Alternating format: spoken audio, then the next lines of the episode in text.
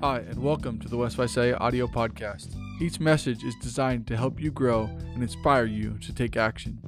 Please take a moment to hit the subscribe button and don't be shy to drop us a message if you have a question. Thanks for listening and God bless.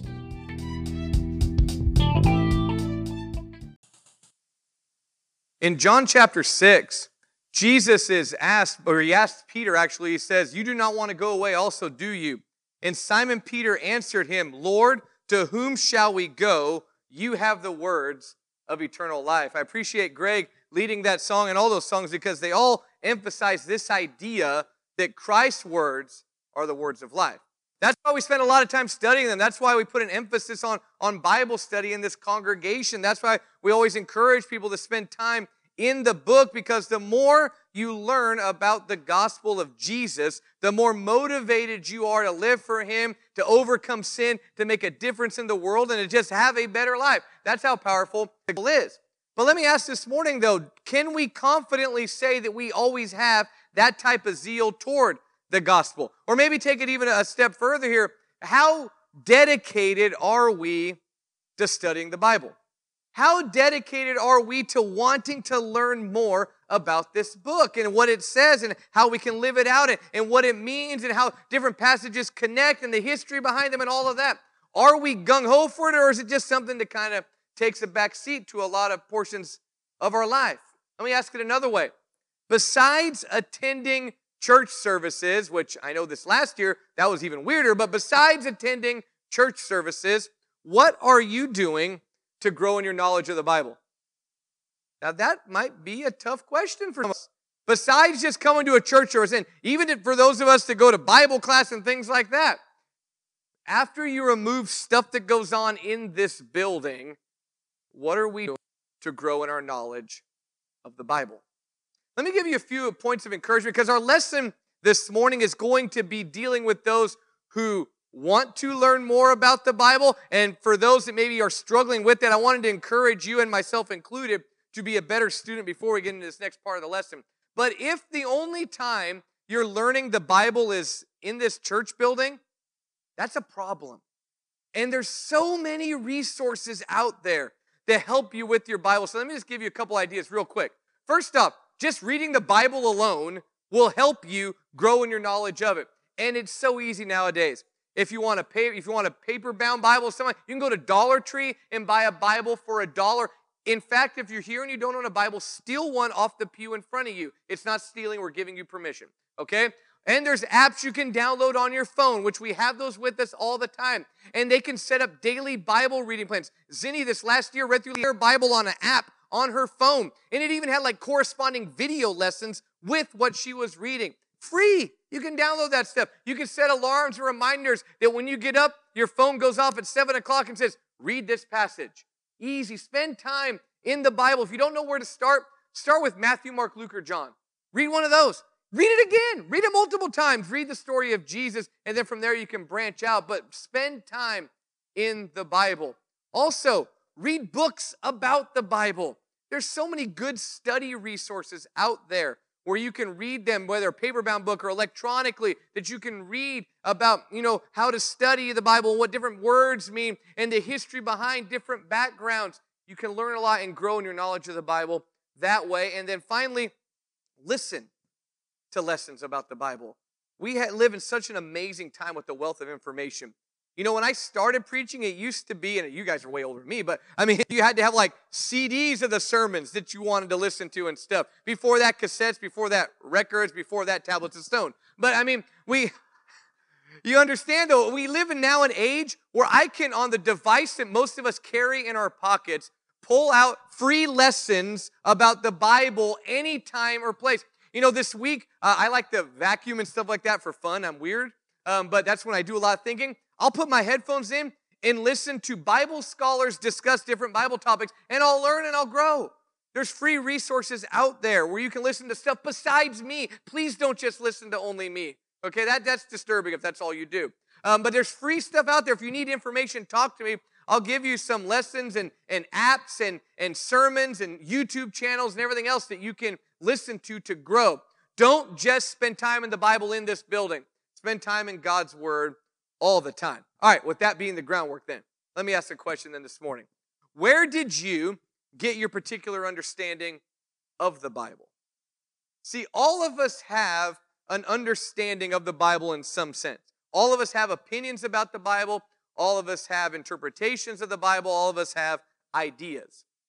Yes, again, where did you get your current understanding of it?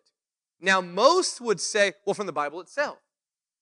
But here's the deal everybody who likes the Bible is going to claim that same thing, right? That they got their particular understanding from the Bible itself. The reality is, though, many of us got our understanding from Scripture not so much from our own particular Bible study. We got it from someone else's study. Maybe the preacher at the church where we grew up. Maybe from a Bible class teacher. Maybe from your favorite podcaster. Maybe from your favorite commentator. Maybe from your parents or grandparents.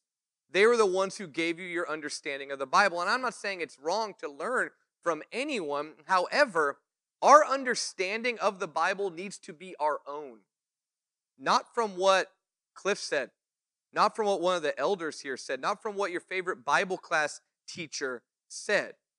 Our understanding of the Bible needs to come from our own study of it. Now, that's where the challenge comes in because that takes work.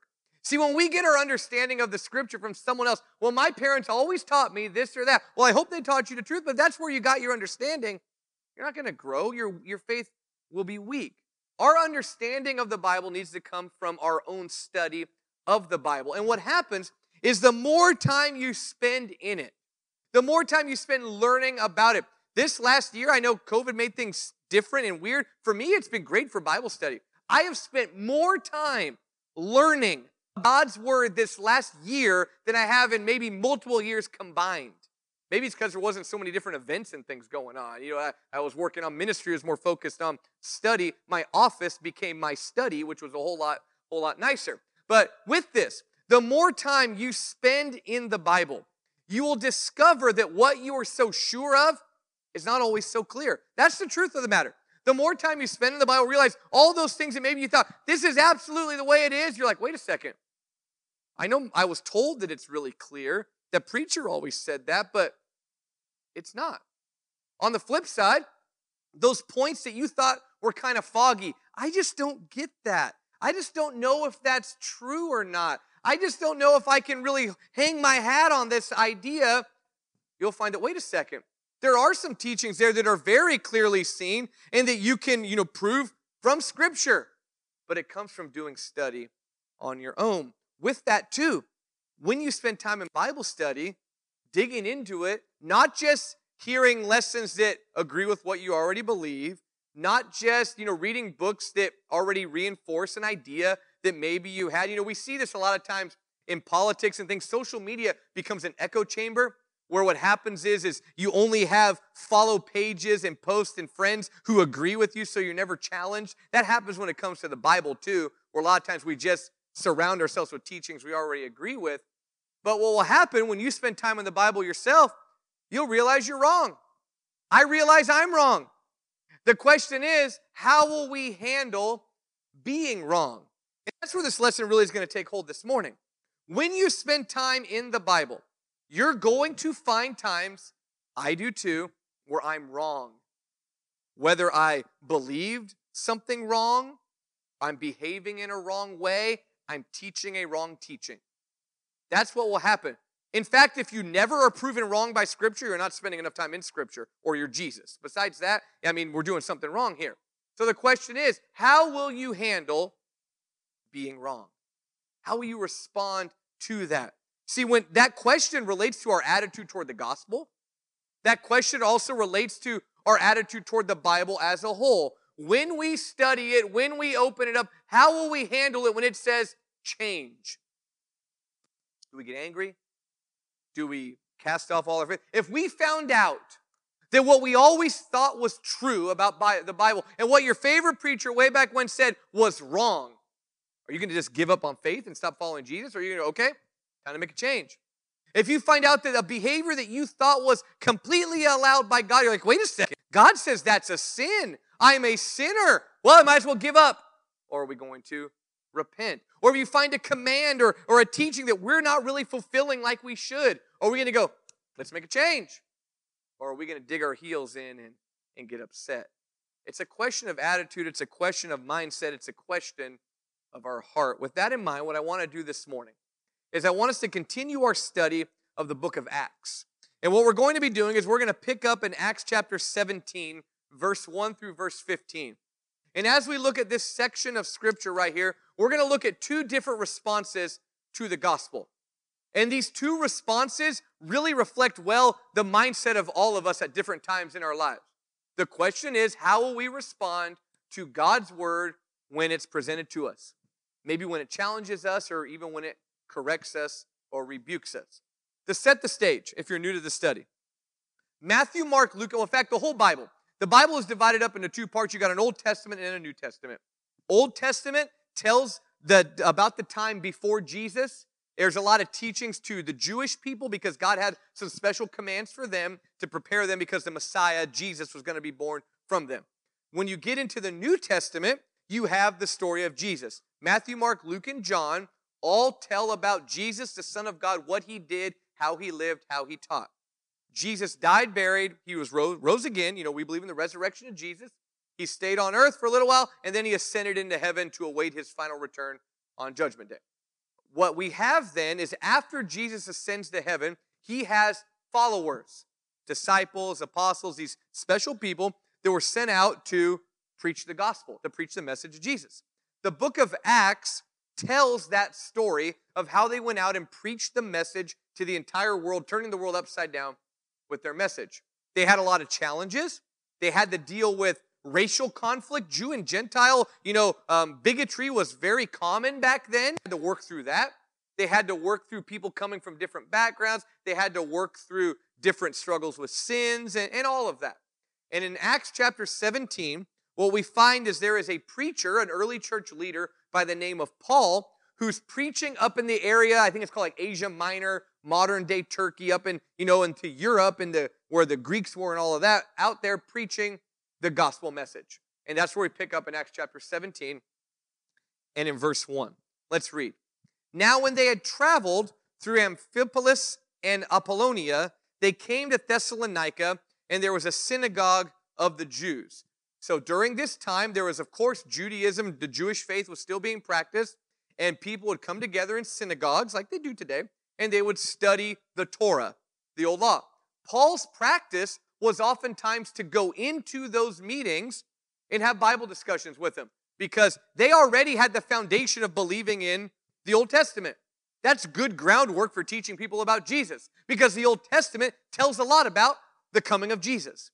So Paul would go in there and talk to these people. These people in these synagogues were most likely Jewish converts who were from a Greek background too, and they're um, following the Old Testament. They're people that are kind of open minded a little bit, and they want to learn more. So, verse 2 according to Paul's custom, he went, um, he went to them, and for three Sabbaths, so three weeks, he reasoned with them from the scriptures. And that's what we do with people. We sit down with them, we talk with them, we share with them the Bible, it takes time, it takes work to explain things, and we work through it together. Verse 3 explaining and giving evidence. So he's doing it from Scripture, giving evidence that the Christ had to suffer and rise again from the dead, and saying, This Jesus whom I'm proclaiming to you is Christ. Which, by the way, from an evangelistic standpoint, this is kind of neat.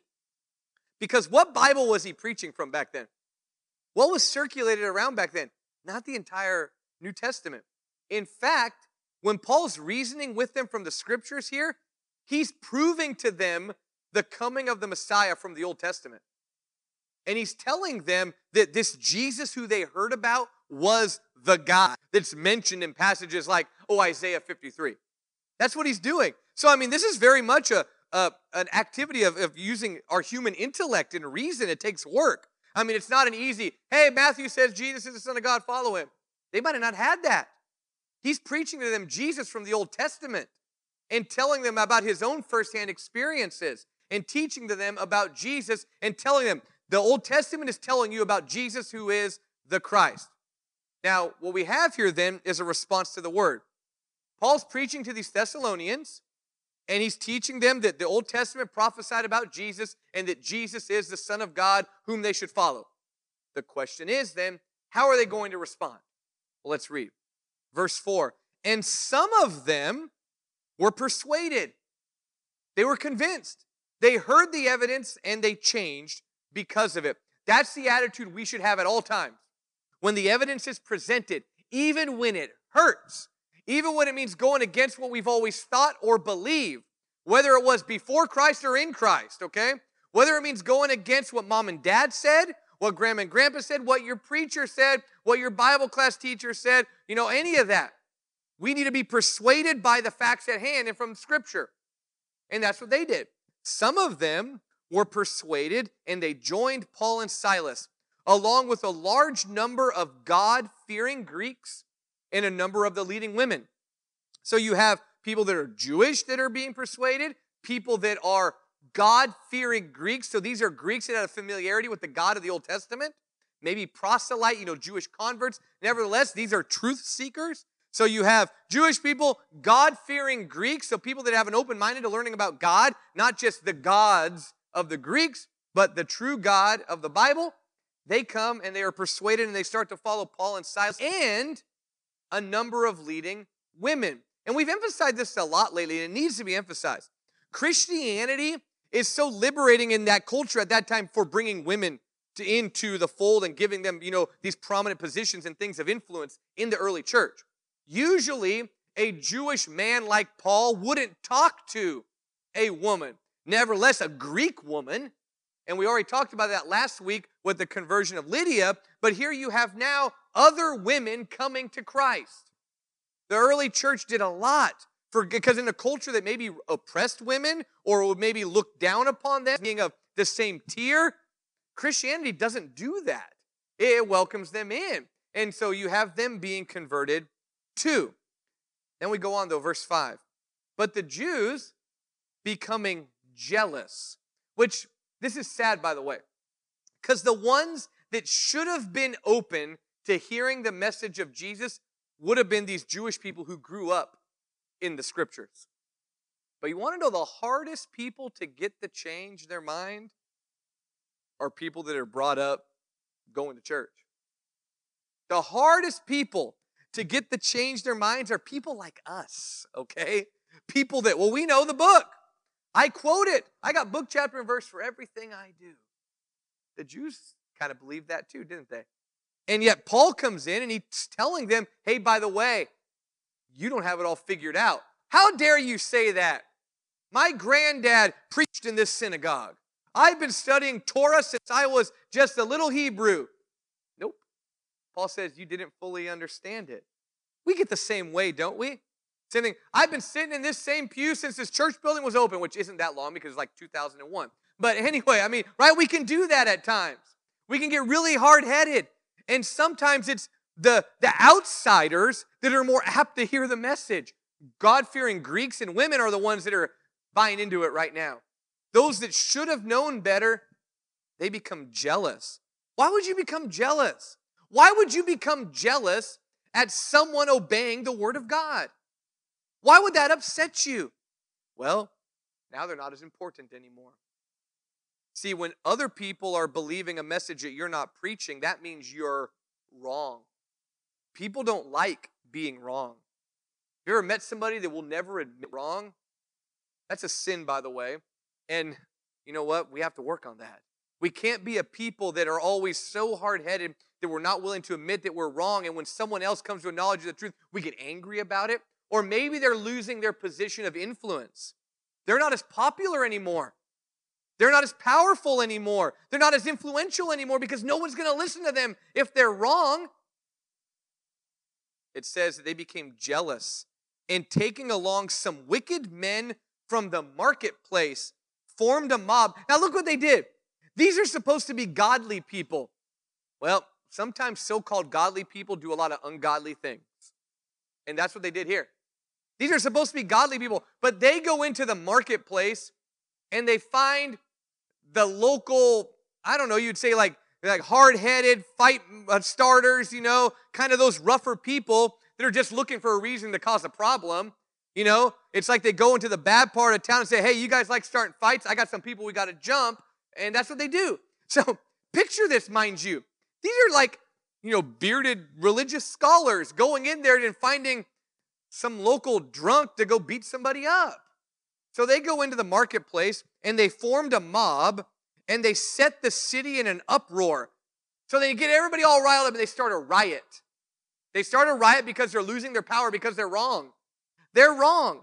So they stir up a bunch of people that are just opportunists that cause a problem. But you ever met somebody like that? They're like, hey, I don't even know why we're fighting, but hey, let's riot. And that's kind of what they're doing here. And they get all these people and they cause this problem.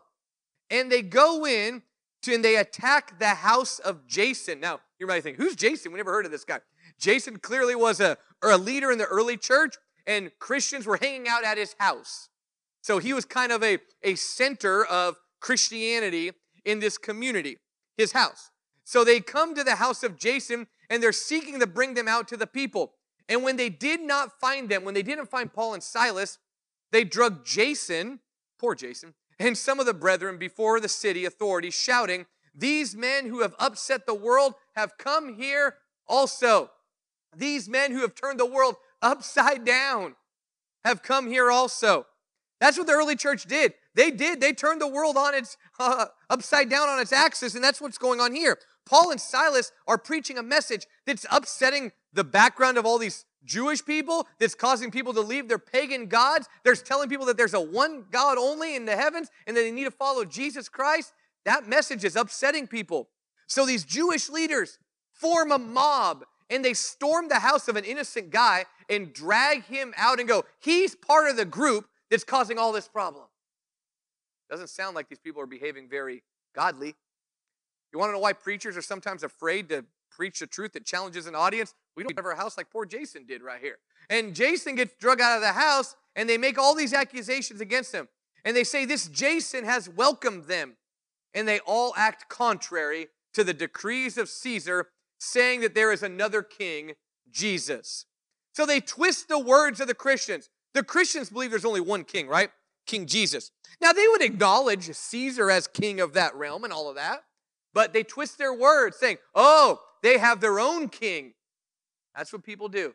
When you challenge their teaching, they'll spread rumors about you and all sorts of stuff. And they said, there's only one, there's another King Jesus. And they stirred the crowd and the city authorities who heard these things. So everybody's worked up against them. Verse 9 And when they had received a pledge from Jason and the others, they released them. He kind of posted bail, is what happened. So they arrest him, they get him to post bail, give him some money and all of that, and they release them, and then they, they go on. This is our first response to the gospel right here, the Thessalonians.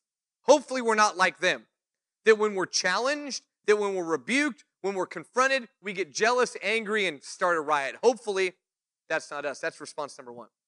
Response number two, though, the next group of people we'll look at is a different group of people. A group of people has a different attitude. Some individuals that didn't act like these Thessalonians. Verse 10 The brethren immediately sent Paul and Silas away by night to Berea. And when they arrived, they went into the synagogue of the Jews. They did the same thing. They go into another community, they find a gathering of Bible believing people and start talking to them about Jesus. That's what they did here. And then look what the text says in verse 11. Now, these were more noble minded than those in Thessalonica. Well, they haven't started a riot yet, which is already a start, right? They, they're more noble minded than those in Thessalonica, for they received the word with great eagerness, liked hearing the message. They were eager to hear it. They were excited to hear it. You know, I'll turn on a podcast in the car on some Bible subject that I'm listening to, and all my kids go, uh right?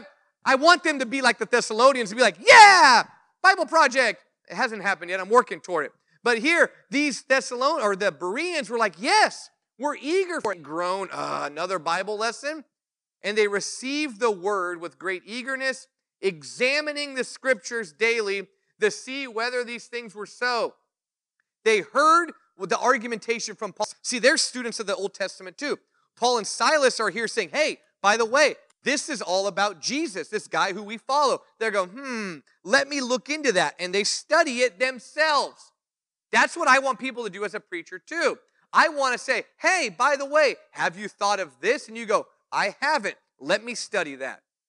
That's how we should respond to the message. It says, Therefore, many of them believed. Many believed, along with a number of prominent Greek women and men. Again, outsiders coming to the church. But when the Jews of Thessalonica, they're still around. Think you think they'd go away? No. But when the Jews of Thessalonica found out that the word of God had been proclaimed by Paul in Berea, they came there as well, agitating and stirring up the crowds. They couldn't just leave them alone. So there, Paul and Silas are in Thessalonica. They preach the truth and they almost get killed and they leave. They go to Berea. When they're in Berea preaching the truth, the guys up in Thessalonica go, hey, let's still get them. They haven't left far enough out of the region. So they go there and try to cause problems too, which that happens. Read the comments section on sermons on YouTube sometime. People just don't let things go. And that's what these guys were doing here. They didn't let it go. So they go into Berea and still cause problems, agitating the crowds. Verse 14 Then immediately the brethren sent Paul out to go as far as the sea. So they had to send him all the way to the ocean. And Silas and Timothy remained there. And those who escorted Paul brought him as far as Athens, which is totally cool. He's heading up into Greece now. And receiving a command for Silas and Timothy to come to him as soon as possible, they left. So our second response is the Bereans. The Bereans heard the message, they examined it, they searched the scriptures daily, and they believed. The question is then, are we going to be like them? See, we quote this verse all the time, verse 11 of Acts chapter 17, which shows the attitude we should have toward any time a message about Jesus is preached. We receive that word, we have a ready mind to understand it, and we also check it out for ourselves. Which, by the way, we have a tendency to want other people to do this, but a lot of times we're not willing to do it ourselves. We fall back on tradition and what we've always believed, what we've always been taught, what we always assumed, just as much as everybody else out there. We need to have the attitude of the Bereans. So the question then this morning are you a Berean or a Thessalonian? Well, we want to be a Berean, right? They're the good guys in this story. The Thessalonians, I know there was good Thessalonians too, but we're characterizing the mob as them. You know, are you a Berean or are you a Thessalonian? Well, you're a Berean, number one, if you want to down, you can. You're a Berean if you're an active truth seeker. An active truth seeker, not a passive one. There is no passive truth seeking. To seek something, you're active, okay? The other way around is kind of an oxymoron. It doesn't work out. You got to be actively trying to learn the truth. You open your mind, you open your Bibles, you talk, you discuss, you think, you meditate, you contemplate. You're an active truth seeker. If you're a, Berean, if you're a Berean, that's what you're going to do. Number two, you are willing to be challenged. If any time a teaching is presented that challenges you and you immediately put up your guard and go, No, I'm not going to listen. No, no, no, no, no, I'm not going to hear it. That's a problem. Challenge yourself. In fact, and I know you're not supposed to say this as a preacher, I say listen to people that you disagree with. I say listen to sermons that challenge a, a preconceived idea that you have. Listen to somebody who says you're wrong and see if they can prove it. I mean, truth is truth. I believe in it. And truth will hold water. I mean, if if you're challenged, if you can't back up what you believe or teach or taught, then well, there's a problem with it. Change. Are you willing to be challenged? The Bereans were. They were willing to be challenged and they were able to obey because of it. Number three, you're a Berean if you're into scriptures daily. Notice it says they examined the scriptures daily to see whether or not what they were being taught was the truth. Now I know that that might be an immediate thing at that time with what was being taught and they had to digest it all. But general principle, daily time spent in the scripture will make your faith stronger without a doubt. If you stay away from it, if you don't consume it, if you don't learn it, your faith will suffer. My kids tease me because when I travel and preach at different places, there's a lesson that I always give on Bible study because I don't know, that's what you do as a preacher. And I have this illustration about a guy who almost died of starvation, and they always talk about this illustration because they've heard it 10,000 times. But the reality is this if you don't consume a ready, healthy diet of God's word, you will become spiritually weak and you will die spiritually. And just coming to church once a week, oh, even throwing a Wednesday night Bible class in there isn't enough. Is that a healthy diet? If you only ate on Sundays and Wednesdays, would you be healthy? No. Coulter gets it, right? Amen. You wouldn't be healthy. Consume God's word daily. You're a Berean if you're open to receive the message. You have an open heart. You go, you know what? I want to hear it. You don't just get angry, you don't get jealous. And if you form your own belief from your own study, you're a Berean. On the other hand, though, you might be a Thessalonian, which we don't want to be, okay? You're a Thessalonian if you become jealous when the word leads people to change. You don't like it when people from their own study of God's word come to a conclusion about it and you didn't lead them to it. it makes you upset, makes you a little jealous because well, well, you didn't convert them, you didn't teach them. They're not listening to you. You might be a Thessalonian if you're unwilling to keep an open mind. That's so important. Think about what the apostles had to do. They had to go out into a closed minded world, a world that already had their, the Jewish people already had their viewpoint about religion, didn't they? Absolutely they did. Did the Greeks? Of course they did. Even the apostles early on in their life had their own particular religious viewpoints. But they had to be open to the truth and to change. We too cannot be so hard headed that we're not open. It's not, well, I figured it out a long time ago. I got it figured out now. No. Always keep an open mind. There's things through my study of God's word that at one point I was convinced about that now I'm like, I'm not convinced of that anymore. On the other hand, there's things that I wasn't sure about that now when I study God's word, I go, oh man, absolutely, that's what it says. But I wouldn't have been able to come to those conclusions if I didn't keep an open mind. Number three, you might be a Thessalonian if you've never had to change your thinking about Scripture. Yeah, if you've never had to say, you know what? I think I was wrong about that passage. You know what? I think I really wasn't obeying this right. You know, I don't think that means what I said it means. If you've never had to change your mind, change your thinking about Scripture, you never had to go, you know what? I, I think what I believed over here wasn't right. If you've never had to do that, probably a Thessalonian. And if you're actively trying to persuade people to your preconceived beliefs while turning people against the word, you absolutely are a Thessalonian. If you want people to be just like you and not just like Jesus, you're a Thessalonian. We want to be truth seekers. We want to be like the Bereans. We want to have a good attitude toward the gospel of Jesus Christ and to God's word, the scripture. We want to be a people that are open minded enough, truth seeking enough, that when we study it, when we read it daily, it changes our lives and shapes us to be more like our Lord. The lesson is yours this morning. My encouragement to all of us is spend more time in God's Word. Let's be like Bereans and not like the Thessalonians. It's, I'll stand together, and Greg will lead us in our next song.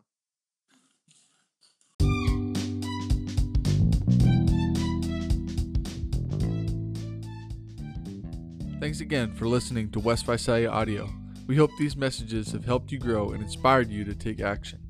Be sure to check in each week for more on the go content or visit our YouTube channel to watch the live video. Thanks for participating and God bless.